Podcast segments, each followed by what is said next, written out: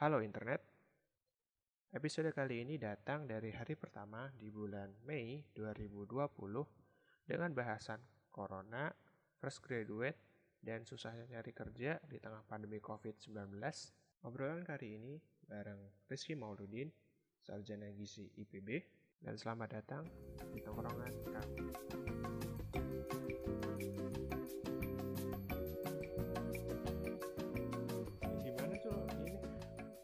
Lagi corona nih. Lagi corona di waduh. ini Cirebon. untuk Cirebon corona tadinya Cirebon masuk zona merah gang. Hmm. ya ada dua positif corona tapi dua-duanya meninggal. Jadi Cirebon zona hijau. Balik lagi zona hijau. Nah tapi Cirebon tuh nggak beda antara zona merah zona hijau tuh sama aja ramenya Ini yang jualan ta- tajil masih rame. masih rame gang Cirebon itu di di pinggiran jalan tuh rame banget apalagi jalan-jalan penghubung apa dalam kota ataupun yang ke ini ke arah antar provinsi antar kota ya itu rame parah Cirebon masih Tapi ini gak sih apa? Cirebon PSBB gak sih? Cirebon wacananya sih mau PSBB pernah Mei. Pernah ya Mei. pernah Mei. Nah, tapi nggak tahu ya fakta di lapangan. Karena Cirebon kan kota transit jadi ya susah untuk PSBB keluar masuknya orang kan banyak ke Cirebon.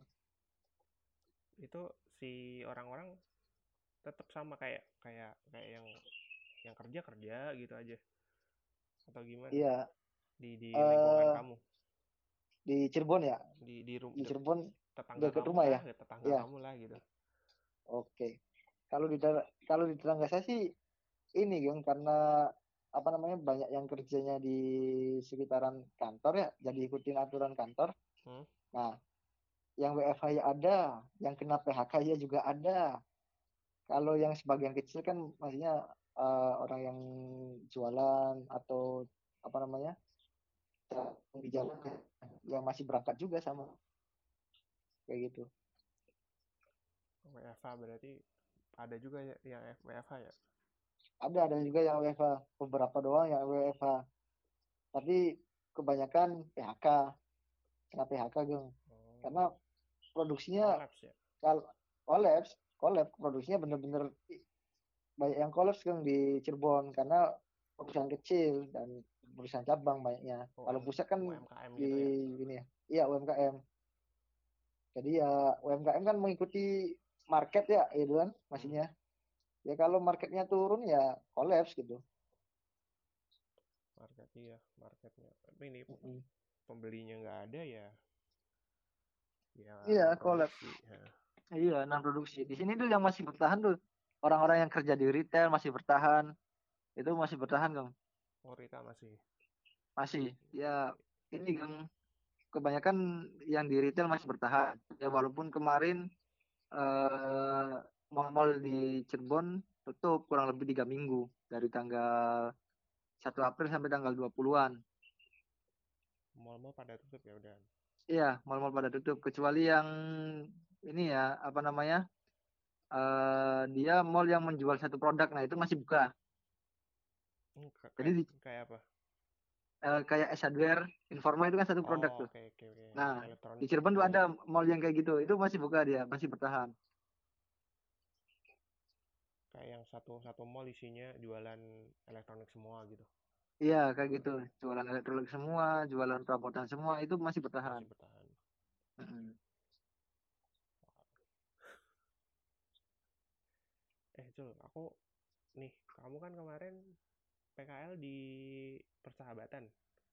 Iya, bener Kang, di persahabatan. Ah, Terus si corona ini kan memang nyerangnya ke pernafasan ya. iya bener. Hmm. Kebetulan Persahabatan kan ini nih apa? Rumah sakit paru. Yoi, rujukan Rujukan nasional. nasional. Oke, siap.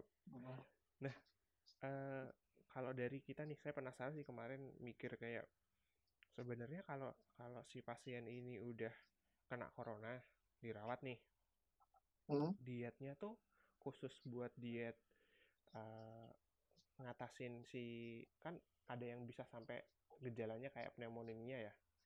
Iya benar. Ah. Eh, nah itu sebenarnya kalau dari dietnya tuh beda nggak sih cul?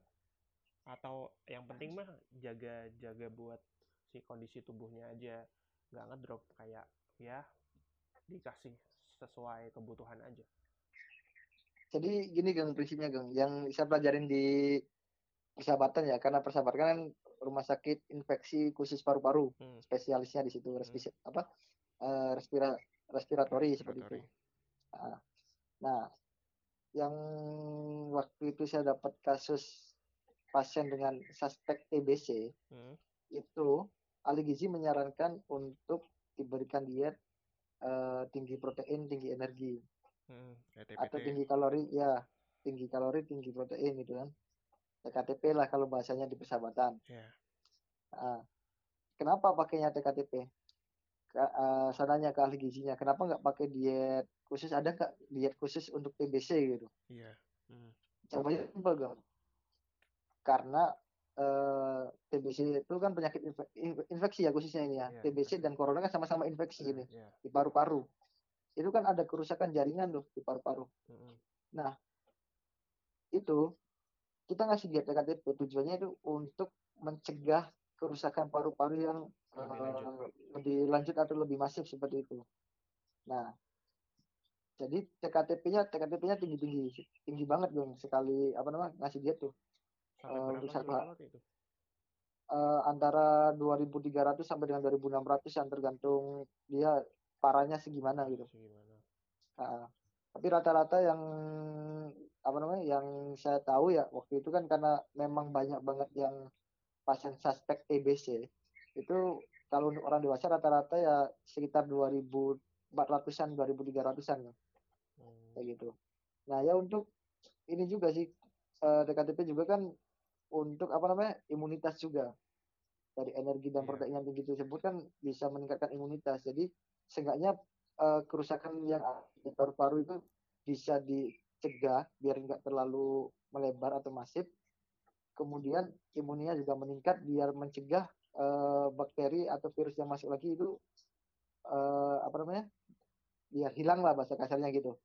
Biar nggak mudah menyerang gitu. Hmm. Jadi diet khususnya ya mungkin belum ada ya untuk saat ini ya.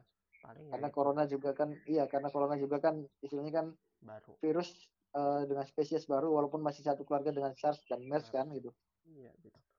Terus saya mikir, lah kan intinya dia butuh energinya tinggi, butuh proteinnya tinggi karena kan dia Ah, ah. lagi dia rusak nih istilahnya. Ah, ah. Ya udah kasih itu aja toh. Yang eh, yang saya baca juga di berita-berita ketika pasien itu dibawa ke pasien yang positif corona dibawa ke Wisma Atlet, dia tuh cuma di sana dia cuma eh, dijaga imunitasnya doang gitu. Iya, Kondisinya cuma bener. cuma dijaga kondisinya doang. Kalau kalau dia sakit nih misal demam ya udah dikasih obatnya obat demam, dikasih kalau batuk dikasih obat batuk Obat batuk, iya. sama Standar lah umum. makanan terus. Nah, kalau ya memang benar sih kalau memang eh, kita kan belajar yang namanya fisiologi dan anatomi kan Hmm, tentang mekanisme kerjanya tubuh kayak gimana gitu. hmm. Ya paling simpel tuh ya pakai dietnya TKTP gitu yang paling aman ya. Kecuali kalau memang ada pengembangan diet eh, lebih lanjut yang mengenai penyakit infeksi. Karena yang saya pelajari di selama di apa namanya di persahabatan untuk penyakit infeksi itu dietnya kecuali penyakit infeksinya disertai dengan penyakit yang lain, misal diabetes. Nah itu kita nggak bisa eh, ikut dietnya infeksi, tapi kita ikut dietnya diabetes, kayak gitu kan. Mm. Karena di diabetes juga kan ada namanya eh, apa namanya eh, pengolahan untuk energi dan proteinnya kayak gimana. Nah itu kita hitung di Hmm, situ sehingga pembatasan. eh, pembatasannya sehingga harapannya untuk apa namanya diabetesnya cukup untuk infeksinya juga cukup kayak gitu loh. bahan pangannya cocok buat orang diabetes tapi Ya, kebutuhan energi dan proteinnya sesuai dengan penyakit infeksi. Ya, ya, kebutuhan Gitu kan protein dan maksudnya. energinya ya sesuai, de- Sesuai kebutuhan dengan- energinya tetap iya. sesuai dengan diabetes. Proteinnya mungkin bisa menyesuaikan dengan infeksinya kayak gitu. Infeksinya. Nah, kalau diabetes dengan infeksi saja ya Iya kadang-kadang penyakitnya lebih kompleks gitu. iya kadang gitu. Sesederhana mungkin. iya ya harusnya memang disampaikan secara nah karena kalau diet yang aneh-aneh kan nanti bisa menimbulkan uh, apa namanya berbagai persepsi di masyarakat kayak gitu loh. Hmm, hmm. Nah masalahnya ini kan uh, penyakit virus ini kan infeksi. Ya walaupun infeksi kan tapi kan uh, ini sama-sama virus gitu. Sama aja kayak influenza gitu kan.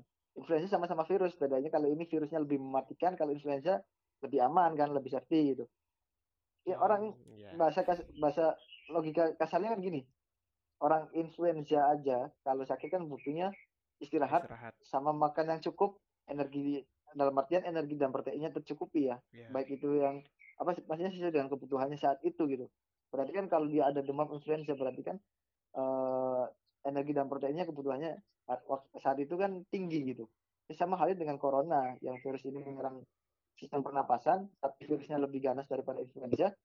Uh, jadi lebih mendingnya ya TKTP gitu. Baiknya dietnya. Simpelnya kayak gitu.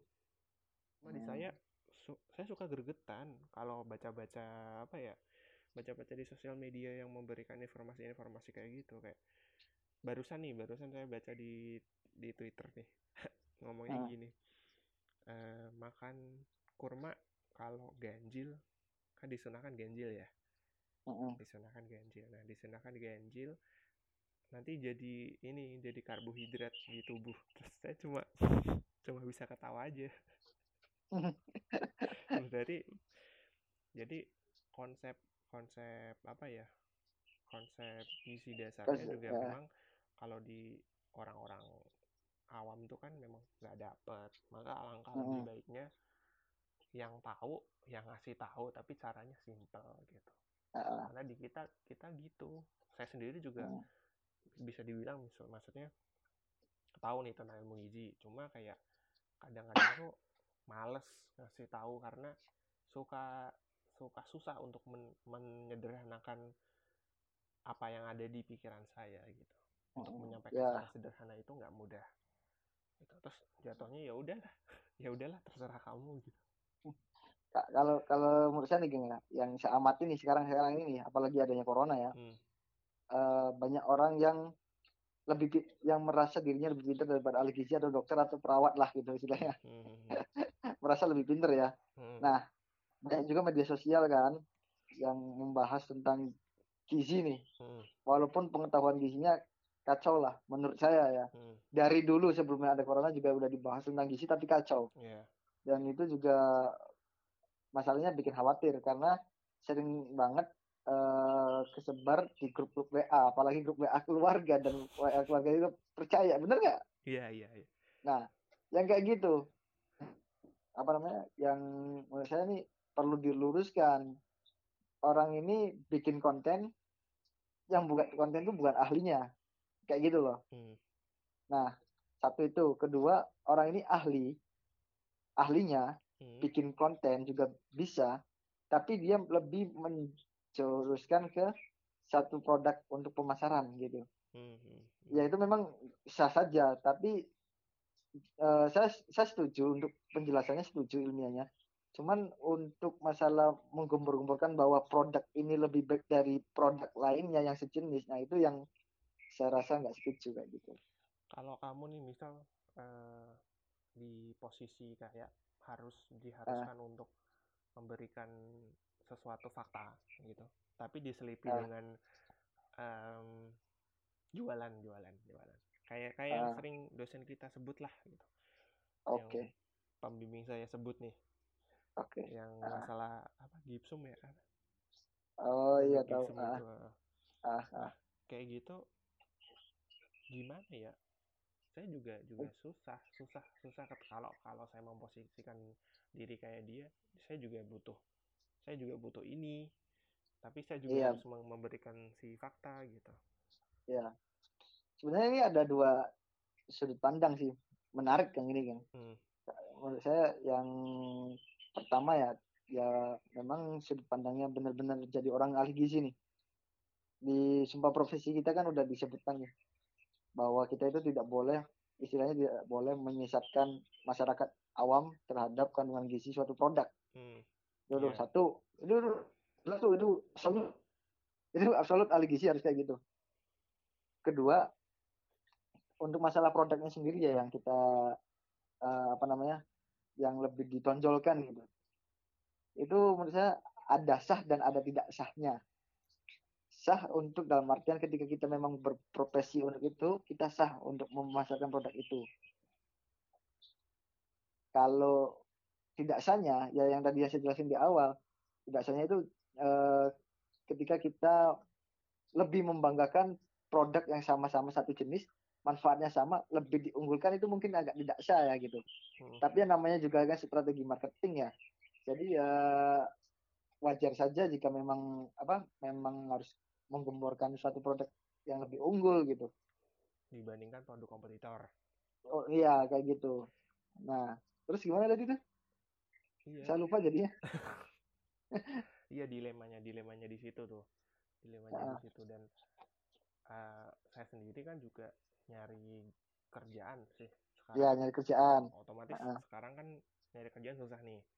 Ya, iya. ngomongin nyari kerjaan tadi tuh kayak ya udah saya dari awal sebagai sarjana gizi milih-milih nyari kerja jadi memang hmm. karena saya kapasitasnya saya akan dilema ketika di posisi saya harus memberikan fakta tentang kesehatan, terutama tentang gizi, dibarengi atau diikuti dengan saya harus menawarkan produk, saya akan susah, akan dilema di, di posisi itu. Makanya saya nyari kerjanya ya yang sebisa mungkin jauh dari marketing gitu, jauh dari marketing, jauh jauh dari cara menyampaikan, uh, jauh dari kewajiban untuk menyampaikan produk mm-hmm. untuk mencapai target penjualan gitu. Iya, kal- kal- kalau menurut saya kayak gitu sih sebenarnya marketing ya ini marketing. Kita hmm. bahas marketing dengan dengan, dengan pengetahuan gizi ya. Hmm.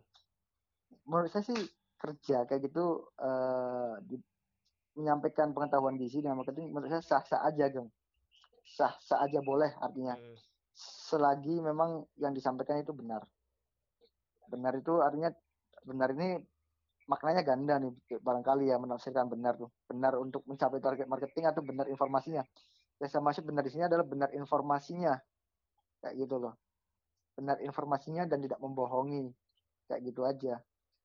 Ya karena saya juga apa ini lagi jadi job seeker juga ya barangkali nasib saya di marketing juga. Jadi saya masih apa jadi saya bilang ini sah gitu.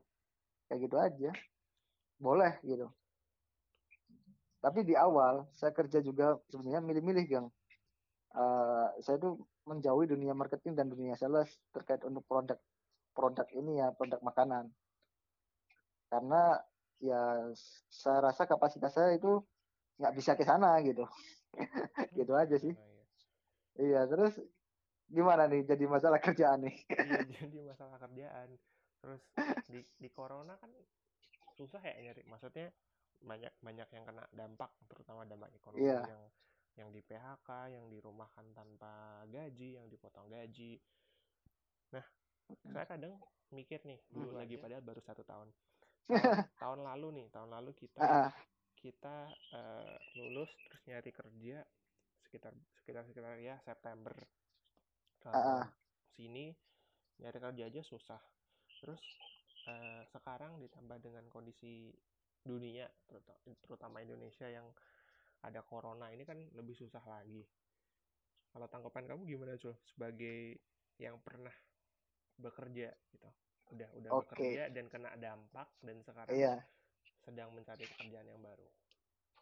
Nah, jujur aja nih, saya orang terdampak eh, terdampak dari corona nih ya. Hmm belum lama saya dapat PHK nih Kang. Memang cari kerja nih sebulan terakhir ini susahnya banget banget banget. Lebih susah ketika daripada pas awal lulus ya, pas awal lulus dengan uh, gelar fresh graduate itu lebih mudah cari kerja ketika ada gelar itu daripada kita udah punya pengalaman tapi nanggung gitu loh. Kayak saya kan ini kan pengalaman kan kerja kan tujuh bulan nih. Iya tujuh bulan. Indus industrinya di Horeca lagi. Dan itu nanggung banget yang tujuh bulan itu seenggaknya satu tahun lah punya pengalaman itu. Nah baru deh saya bisa lanjut berkarir di Horeca atau bisa pindah gitu. Karena kalau pengalaman tujuh bulan itu gantung. Kalau pengalaman kurang dari enam bulan masih mending. Nggak usah ditulis di CV nggak apa-apa. Masih logis gitu. Kalau ditanya misal uh, sama recruiter kamu dari lulus sampai misal istilahnya empat bulan lah ya sampai empat bulan ini kenapa belum ada pengalaman kerja? Bisa dijawab lebih logis kan? Hmm. selama empat bulan itu saya jadi freelancer kah? Atau selama empat bulan itu saya uh, masih jadi job seeker kah? Atau selama empat bulan itu saya coba-coba usaha? Kayak gitu kan? Masih logis itu. Jadi disembunyikan pengalaman si Di, disembunyikan. kurang dari enam bulan itu. Nah masalahnya saya kan pengalaman tujuh bulan. Orang kamu kalau nanya aja eh lu tujuh bulan ngapain dah? Gitu habis dari lulus itu itu kan gak logis ya kalau misal kosong gitu. Apakah tujuh bulan itu ini tiduran doang? Kan nggak mungkin. Bulan itu kan istilahnya sambil kerja kah atau sambil nyari kerja kah atau bikin usaha juga kan. Kalau jelas itu. Misal dia disembunyikan juga tapi jelas. Selama tujuh bulan saya jadi freelancer nih untuk apa gitu. Atau selama tujuh bulan saya buka usaha kecil-kecilan itu lebih jelas kan. Hmm. nah kalau saya tujuh bulannya ini pengalaman kerja gitu yang harus disembunyikan itu lebih menakutkan pertanyaannya daripada yang kurang dari enam bulan itu. Tapi, makanya saya cantumin aja gitu. Tapi kalau kalau kurang dari satu tahun masih bisa disebut fresh graduate nggak sih? Masih. Fresh graduate itu batasnya satu tahun. Satu tahun. Setahu saya ya. Satu tahun tapi ada juga uh, ya? satu tahun itu setelah tanggal terhitung tanggal lulus. Tanggal lulus yang di ijazah kan kan ada tuh kalau kita kan wisuda oh bukan SKL dinyatakan bukan bukan wisudanya dinyatakan kamu lulus dari IPB tuh yang ada di ijazah. Oh ya ya ya tanggal lulus kan ada tuh. Agustus ah, ya. Ya Agustus tanggal 5 nah itu kita di situ. Berarti tahunnya lagi nanti Agustus tanggal 5 sekitar itu. Tapi ada juga pendapat orang lain ya yang di luar departemen kita nih. Hmm. Ada yang menyatakan bahwa fresh graduate itu dua tahun. Tapi kalau dipikir dipikir lagi nih, logisnya ini di dunia mencari kerja dua tahun itu dinyatakan sudah berpengalaman dan bisa bisa menduduki posisi SPV dong atau supervisor. Artinya dua tahun itu berarti bukan masa fresh graduate dong. Dua iya tahun ya udah jadi karyawan tetap, cuk. Iya, dua tahun itu udah bisa jadi karyawan tetap atau SPV sih enggaknya lah posisinya. Iya. Nah, kayak gitu. Harusnya kan, harusnya gitu. Tapi nggak tahu ya kalau sistem outsourcingnya atau apa sistem PKWT atau PKWTT atau outsourcingnya berubah karena ada beberapa industri yang memang dua tahun itu bis, belum bisa jadi kartet yang ada. Di ini cutting saya di Hokben dua setengah dua setengah tahun iya. baru kartu. Iya. Memang kalau industri horeca terutama restoran itu biasanya dua tahun setengah. biasanya karena enam bulan pertama itu hitungannya probation dan kontrak pertamanya itu setelah probation jadi setelah enam bulan itu baru kontrak pertama itu sulitnya di horeca agak nggak gitu pra kontrak berarti ya pra kontrak percobaan dulu Betul. jadi percobaannya udah lama kalau di horeca tuh karena kan ini kan industri hospitality kan jadi semua orang yang walaupun jurusannya bukan hospitality bisa masuk, tapi kamu harus belajar hospitality kayak gimana kayak gitu loh. Yeah. Makanya prosesnya lama. Nah, apa tadi tuh? Kok lupa sih jadinya? Iya, yang ngomong ini tadi nanyain fresh graduate gelar oh, fresh graduate iya. itu dari ini. Iya. Terus kamu pas kemarin nyari kerja lagi, ininya gimana? Apa? Pas ditanya, tetap kamu tulis si pengalaman saya tulis kerja di, cam itu cam resto. oh iya nah, saya saya tulis semua geng pengalaman pengalaman kerja ya karena dipikir tuh udah lebih dari enam bulan kan. Artinya saya kan ya walaupun baru menginjak di bulan ketujuh kemudian saya di PHK ya saya tetap saya tulis. Karena saya khawatir ditanya uh, sama recruiternya takut ditanya tujuh bulan ini ngapain gitu. bulan. jadi doang. Tapi kemarin ditanya pas wawancara kemarin gitu? ditanya pengalaman pengalaman saya di resto kayak gimana ditanya. Oh. kerjaan saya di resto kayak gimana ditanya. Tapi gitu. tapi yang saya penasaran nih kalau kamu nyari nyari kerja baru nih nah ditanyain hmm. gak sih kayak kemarin kenapa keluar atau dikeluarkan dari kerjaan sebelumnya saya iya iya itu pertanyaan mendasar banget tuh kayak gitu beberapa beberapa perusahaan nanya kayak gitu ya uh, sebelumnya juga saya sebenarnya udah nyari-nyari kerja ya waktu belum nggak tujuh bulan juga tuh. Kalau yang sebelum masa corona ini, saya nyari kerja ditanya kamu kenapa eh apa namanya mau keluar gitu katanya gitu Iya, kan iya. istilahnya.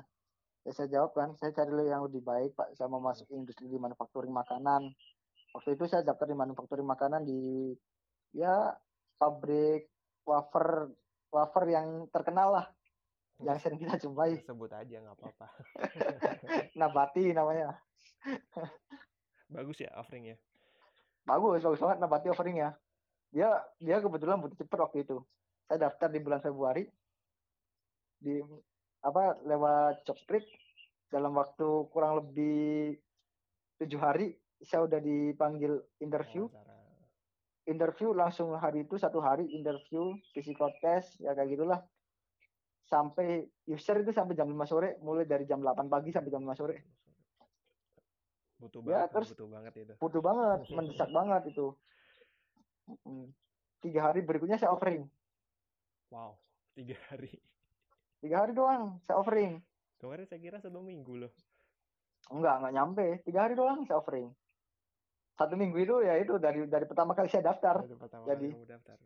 Ah, jadi hitungan saya dapat kerja dari pertama kali daftar tuh 10 hari kan kalau kalau nggak salah ya Hmm. jadi dalam masa saya daftar nih hari ini saya lima hari saya dapat undangan nih. Di hari kelima saya dapat undangan.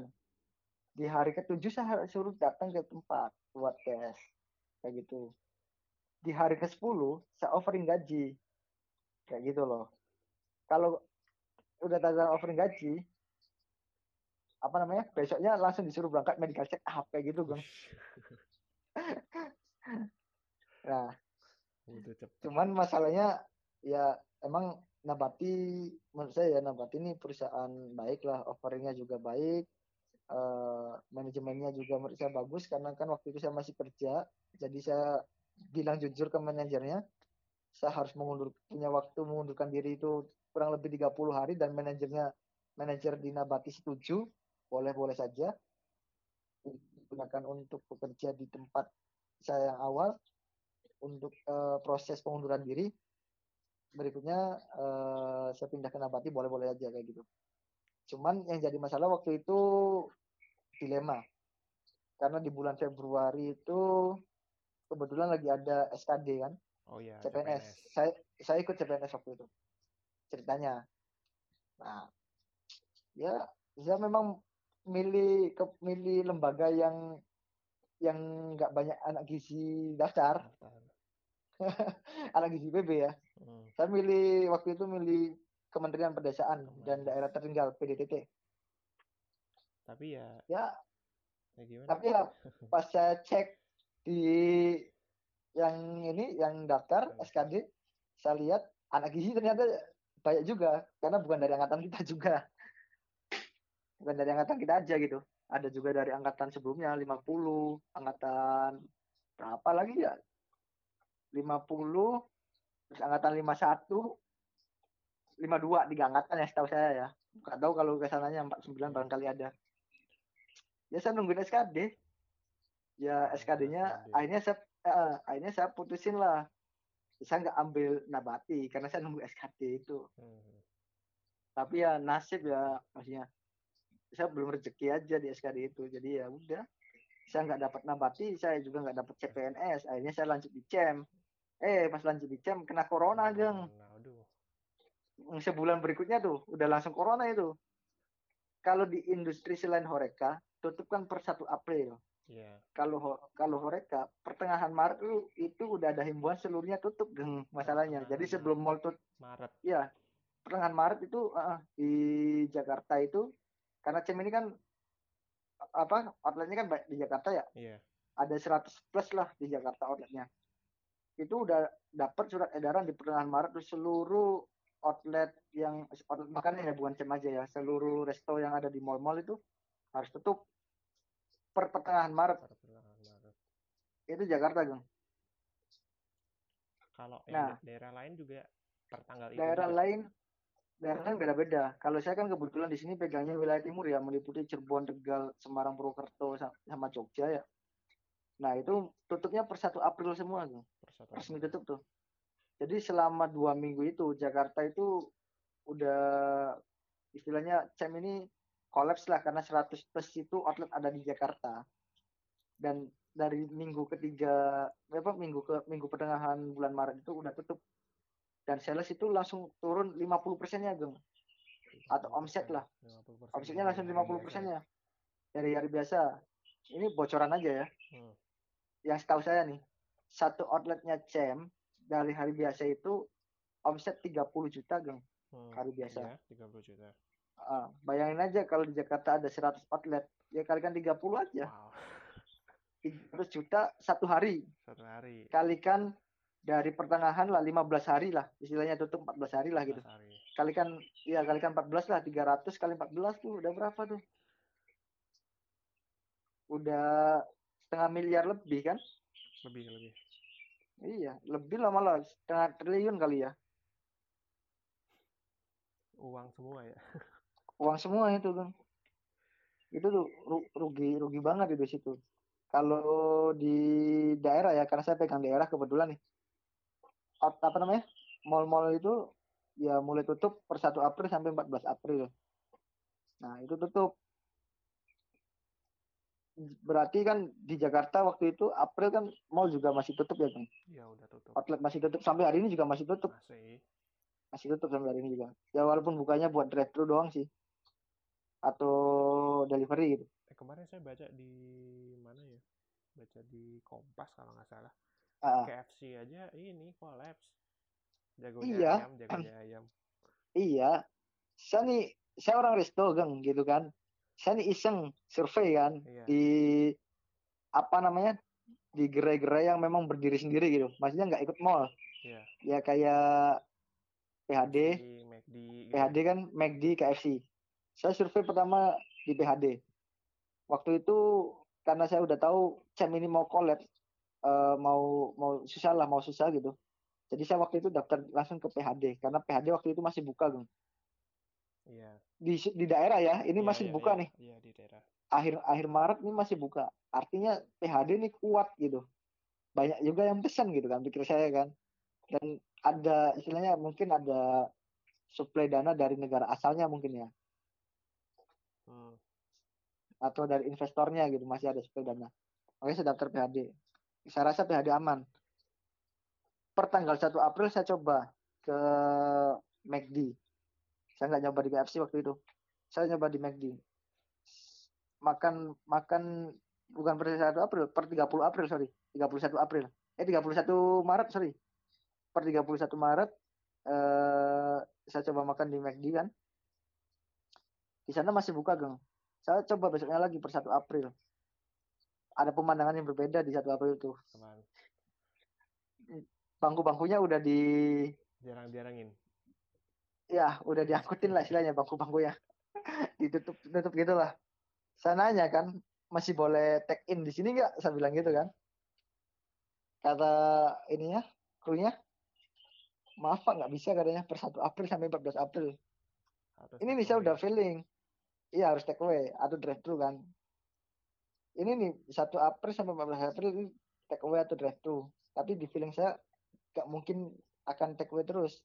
Tapi akan tutup untuk sementara Hmm. dan bener aja gang waktu itu McD ya saya anal, eh, saya lihatnya di Cirebon McD itu tutup per tanggal kalau nggak salah 4 atau tanggal 5 April gitu tutup Tutup. McD itu full semua gerai McD itu katanya nasional tutup Iya, saya lewat ini nih ngomongin Ah. gitu. Saya kan tiap hari tiap hari lewat ini ya, lewat Setiabudi, Ah. Jakarta Selatan. Nah, lewat situ tuh pas bener Maret Maret Maret itu masih buka Maret itu masih buka. Udah sepi tuh biasanya kan pagi Ah, pagi banyak mobil tuh di situ. Ada Ah. yang drive thru lah yang yang uh, Ah. makan di situ juga. Terus per April per April itu dia udah udah mulai sepi udah mulai sepi. Coba saya lupa nggak ngeh tanggal berapa udah tutup. Iya. Kemarin terakhir saya lewat sana juga udah tutup dua mingguan Iya. yang lalu. Mac- McD itu tutup gang. Berbeda sama KFC ya. Waktu itu KFC lebih lama bertahan. Lebih lama bertahan ya. Di Cirebon ya karena peraturan daerah kan beda-beda ya. Ya beda terus manajemennya kan berbeda-beda juga. Kalau McD kan maksudnya kayak CEM lah nasional. Kalau hari itu udah harus tutup tutup semua gitu. nggak tahu kalau KFC kayak gimana manajemennya. KFC waktu itu saya masih masuk di tanggal masih WFH ya waktu itu. Saya masih masuk tanggal sekitar tanggal 11 April. 11 April tuh KFC masih buka tuh walaupun drive thru ya. Itu masih buka KFC tapi sama kayaknya saya yang saya baca juga nggak tahu di Kompas nggak tahu di Line Today ya. Apa namanya? McD itu omsetnya turun banget nggak tahu sampai berapa persen. Karyawannya digaji sekitar cuman 50 persen. THR kayaknya nggak dibayarkan terus ada PHK massal. Itu KFC hmm. yeah, yeah. Oh saya mikir kan KFC yang segini istilahnya segini kuatnya gitu kan. Itu aja bisa tumbang gitu loh ini baru restoran loh belum hotel. Hotel lebih parah lagi. Iya hotel parah sih. Orang orang parah banget hotel. orang-orang kan suruh di rumah iya. ke mana-mana. Iya. Di di Cirebon ya karena saya kan sekarang kan domisilinya di Cirebon.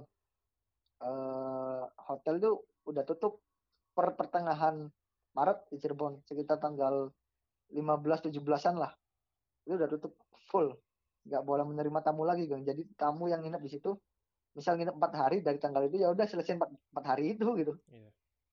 Diseles gitu diselesaikan gak, gak. yang udah ada ya iya nggak nggak nggak nerima tamu lagi gitu tamu lagi.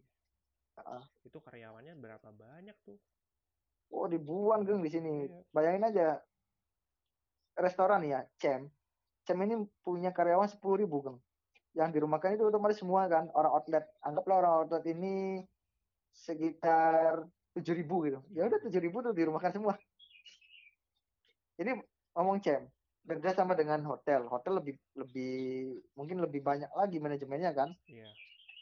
Hmm, karena hotel kan grup ya. Sama kayak restoran ada grupnya juga hotel ya. Kayak gitu. Banyak juga kan ya yang saya pikirin mah yang ini orang-orang yang apa mas uh, servis kayak gitu ada pelayan gitu. Kalau tukang kebersihan yang mungkin masih masuk lah walaupun di tiket berapa hari sekali gitu dalam satu minggu itu. Tapi seenggaknya tukang kebersihan apa namanya uh, masih ada gitu. Dapat penghasilan walaupun sedikit berkurangnya banyak gitu. Kalau servis untuk pelayanan gitu kan yang resepsionis yang kayak gitu kan full itu nggak berangkat kan mungkin ya.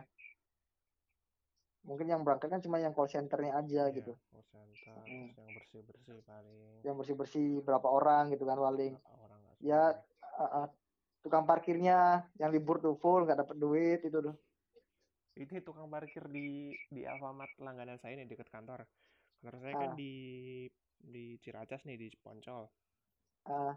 nah tukang parkirnya tuh kan saya biasanya ini ya apa hafal lah gitu saya sama uh. tukang parkirnya pas saya parkir waktu itu udah udah PSBB apa belum ya belum hmm. kayaknya belum PSBB yang lagi isu-isu apa mau di lockdown tapi nggak jadi sama Pak nggak jadi kalau nggak salah tuh ah. sama Pak Presiden nah itu tuh ini udah nggak ada si tukang parkirnya tuh udah nggak ada.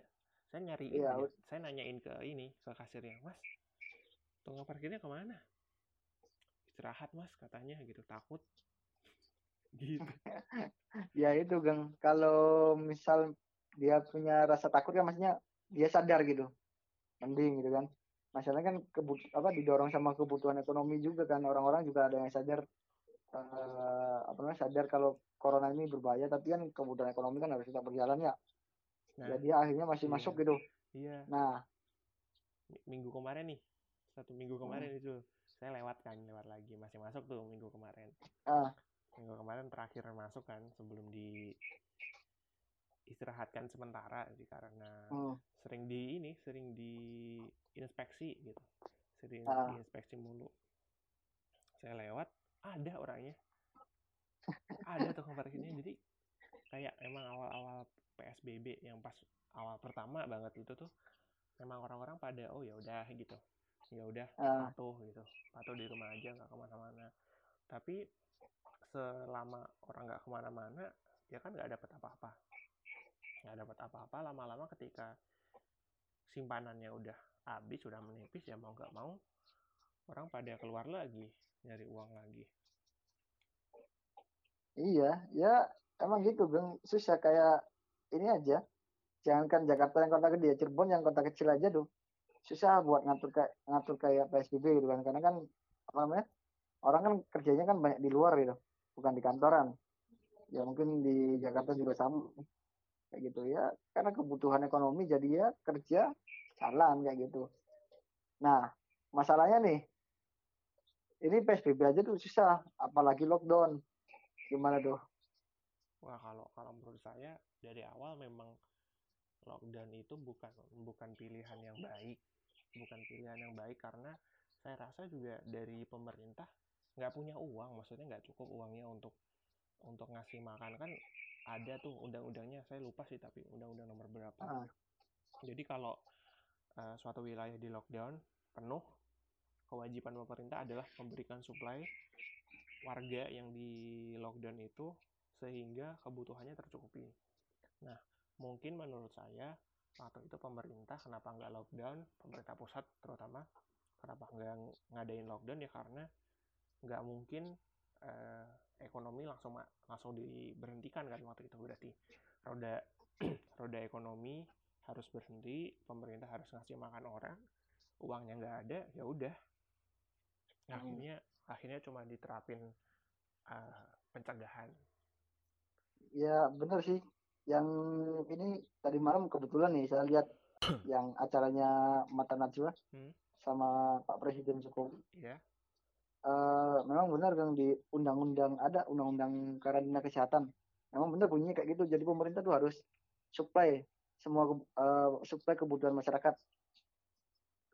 Waktu lockdown atau karantina gitu kan nah Pak Jokowi dan timnya tuh udah ngitung buat warga Jakarta aja nih warga Jakarta doang nih ya iya warga Jakarta eh, selama satu hari itu lockdown itu butuh biaya 500 miliar Bang. Kalau menghitung Jabodetabek dikalikan tiga kali lipat, berarti kan berapa tuh? Satu setengah triliun ya. 1,5 t Iya, itu baru Jabodetabek daerah lain. Anggaran negara tuh istilahnya nggak cukup buat itu aja gitu. nggak cukup buat itu Iya. Satu setengah triliun tuh satu hari kan misalnya untuk wilayah Jabodetabek doang. Ya, Kalikan misal lockdown 14 hari 14 hari ya berapa tuh? 1,5 kali 14 Iya, berapa tuh 60 berapa tuh? 210 210 Iya, triliun. Dananya kan nggak ada kan Iya. masalahnya. Mungkin ya, bukan bukan dana nggak ada sih. Dana ada, cuman Alokasinya. Iya, pengalokasiannya tuh. Itu Heeh. nggak ada. terus kan Iya. berarti ekonomi kan mati kalau di lockdown Ya mati dong. PHK kan massal sama iklim usaha di Indonesia ya ini iklim usahanya nggak bagus lagi kan. Kolaps semua tuh. Ya Horeca kolaps, manufacturing kolaps, semuanya industri kolaps, iya. Kecuali bidang jasa dan keuangan mungkin ya yang masih tetap bertahan. Karena bank kan harus tetap berjalan. sama ini sama PNS Iya, PNS tetap harus berjalan karena pelayanan masyarakat. pelayanan iya iya ternyata kayak kalau dipikir kan orang-orang kan biasanya bukan bukan yang termasuk golongan yang kemarin pro lockdown atau tidak pro lockdown Hmm. apakah saya eh, apa pendukung pemerintah dan bukan pendukung pemerintah tapi kalau mikirnya juga oh nanti kalau saya jadi pemerintah pertimbangannya Bingung. ini ini ini ini Iya, kalau pertimbangannya banyak. pertimbangannya juga banyak Ya, Seth, kalau saya di awal ya kan kita kan sering diskusi tuh di grup. Nah, kalau saya sendiri kan dari awal lockdown lockdown ini menurut saya ya kurang tepat. Karena kan orang kan nggak semuanya kerja di kantor dan PNS gitu. Hmm. Iya nggak? ada banyak yang pekerja harian kayak Ada iya. online Jangan ke- kerja kantor deh. Yang setara kayak PNS, BUMN. Yang saya tahu ya, BUMN nih. Dari teman-teman kerjaan. eh yang adalah istrinya yang kerja di PT KAI. Hmm. Itu di diskon 50% Gang. di diskon Iya. di diskon 50% gajinya. 50%. Waktu Iya, itu iya. kereta masih berangkat. waktu itu bulan Maret nggak tahu deh April nih kereta KRL bukan KRL KAI oh jarak jauh kereta jarak jauh kan masih berangkat tuh waktu bulan Maret masih sampai masih, di masih. tanggal 24 April kan terakhir Iya. nah itu itu aja tuh udah di diskon 50% gajinya geng nggak tahu sekarang yang per tanggal dari 24 Empat. 25 sampai sekarang ya itu kan nggak jalan kan kereta kan iya pada di refund Cuman- semua kan yang iya, pada refund semua. tiket mudik iya Eh, apa namanya ya mungkin ada beberapa yang masih berangkat mungkin kereta-kereta lokal doang kali ya kalau kereta jarak jauh misal dari Cirebon Jakarta itu udah nggak berangkat geng paling juga ngangkutnya ngangkut barang sekarang Iya, logistik. Ini saya kan rumah nih kebetulan kan belakangnya kan jalan kereta nih, rel. jalan kereta Iya, se- sehari ini nih, Hmm. bukan sehari kemarin lah, kereta tuh bisa dihitung yang yang lewat tuh paling berapa sih? Paling lima, empat itu juga paling yang ngangkut barang, logistik kayak gitu. yang bawa-bawa kontainer-kontainer gitu ya Iya, yang bawa peti kemas. eh itu bener nggak eh bener nggak sih ininya istilahnya kontainer yang kotak gede isinya ini tuh yang kalau Iya, dilempar kalau- kayak besi itu Ah, namanya? kalau kalau di mobil benar kontainer, tapi kalau udah dipisah namanya peti kemas Oh, Geng, kalau di kemas. pelabuhan. Oke, oke, oke. Iya. Kalau di pelabuhan ya, ya saya sebutnya emas aja lah. Kalau kontainer yang saya bayangin kan kecil gitu, iya iya kontainer kontainer yang nempel berarti ya kalau udah nempel nempel. Iya, kalau udah nempel kan kontainer, kalau gitu ya dong kan peti kemas namanya. kemas, iya Nah, kayak gitu. Ya, ini dari sahur dari sahur sampai sekarang kita teleponan aja nih belum ada kereta yang lewat nih, Geng. kan libur Iya kan? Emang diliburkan kan berarti kan? iya Soalnya kan cuma yang angkat yang- apa yang ngangkut barang doang gitu. iya Makanya PJ apa PT KAI kan Kai. ngediskon gaji karyawannya 50% sampai. ya kemarin kemarin ada apa ya kan saya saya ada aplikasi nih PT KHI ada notif Ah. kemarin tuh ini slogan eh bukan slogan apa ya poster poster dari PT KHI eh, sampai bertemu lagi gila nggak tuh Iya, sampai Nggak tahu bertemu kapan, lagi. kan? iya nggak tahu iya kapan sampai betul. Gak tahu kapan. Ini loh sa- sampai apa namanya istilahnya pegawai BUMN juga kena dampaknya. Geng. Maksudnya kan BUMN kan setara sama ASN kan, iya di jabatannya kan, kedudukannya kan sama gitu. Ya kacau lah lagi. tapi Halo? eh sorry. Hmm? tapi menurut kamu ini nanti kalau nggak tahu ya kalau menurut saya tuh nanti ujung-ujungnya kan udah pada bosen nih maksudnya Ah, udah pada bosen nanti kayaknya nih kayaknya si corona ini akan dianggap sebagai flu biasa. Kayak flu influenza. Kan kalau influenza emang mematikan. Ah. eh, bukan Ya, mematikan siapa ya? Eh persentase ya mungkin bukan kematian- bukan persentase bukan kan kali. tinggi ah, ah. permen- persentase kematiannya cukup tinggi. Nah, ya udah kita biasa aja gitu. Orang meninggal ya meninggal aja gitu. Kita kayaknya nanti sampai di titik itu deh. Nah terus kamu gimana gang kerja nih? Kemarin udah udah di ini sih disuruh berhenti dulu. Dari WFH lah ya. tanggal 20 enggak, enggak, justru jatuhnya bukan WFH karena kerjaan saya kan saya kerja di uh, catering nih. Ah, jadi catering bagiannya produksi catering Ah. cateringnya kan produksi makanan ya produksi makanan untuk yang paling ini kan ke Freeport ah, kliennya salah satunya Freeport yang lain juga Ah. ada yang harian gitu Hmm. nah beberapa kali diinspeksi kalau nggak salah tuh. Yang datang lupa tapi dari dari mana. Yang datang udah ketiga kali. Terus pas yang ketiga itu ya udah si manajemen perusahaan yang gede itu eh, perusahaan induknya nggak mau ngambil resiko. Jadi si perusahaan anak perusahaan yang saya tempat kerja saya itu hmm, disuruh berhenti dulu. Hmm, disuruh berhenti Iya. beroperasi selama si di- selama waktu yang tidak ditentukan gak ada yang tahu waktunya. selama waktu yang tidak ditentukan Hmm. ya udah jatuhnya di rumah aja dari minggu lalu sih hari Jumat hari eh Hmm. hari Rabu malah hari Rabu Hari Rabu. Udah lama juga ya, Gang. seminggu seminggu lebih dong berarti ya seminggu seminggu dan iya kon, kon di rumah di rumah doang nggak nggak ke mana-mana karena juga mau ke mana-mana kan nggak boleh ya sama saya juga. Sebulan nih. Paling keluarnya berapa hari? Terus kuota tuh wah gila coba ininya habisnya. Banyak geng. Nah. 44 giga sebulan. 44 iya